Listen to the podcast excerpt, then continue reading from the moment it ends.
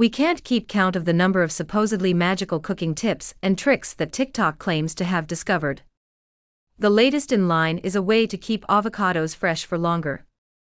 Except that the technique hailed by TikTokers can actually make you sick. So there was a promotion on avocados, but you don't want to eat them all right away. You might be tempted to follow a storage hack that's all the rage on TikTok right now.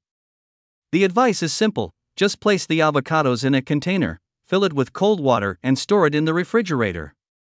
This trick billed as a magic solution by members of the social network supposedly allows you to keep avocados fresh up to a month, according to those making the hit videos, which count several million views. What they don't tell you, or rather, what they don't know is that your fruit could make you sick if stored in this way. According to the FDA, the U.S. Food and Drug Administration, potentially harmful bacteria on the skin of avocados could multiply when the fruit is stored submerged in water.